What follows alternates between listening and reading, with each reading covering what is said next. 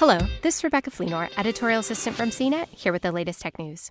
The Alexa app is getting two new features for your car Auto Mode and a Start My Commute routine. The new features will be rolling out in the coming weeks for Android and iPhone users, Amazon said in a blog post Thursday. Auto Mode consists of four screens a home screen, navigation, communicate, and play and aims to have Alexa act as your in vehicle assistant. The home screen will add shortcuts to play and pause music or news, navigate, and make calls. The Navigate screen will give you quick access to your favorite locations stored on the Alexa app. The Communicate screen lets you easily place a call and drop in on your Alexa devices while the play screen shows your most current media played using your Alexa devices. Amazon said in its blog post Auto Mode was designed to help you stay focused on the road with easy to read visuals, large touch targets, and intuitive features and shortcuts for the most common actions used in the vehicle, like navigating to save locations, placing calls to contacts and Alexa devices, and playing recent media. The Start My Commute routine will tell you the weather, your traffic update,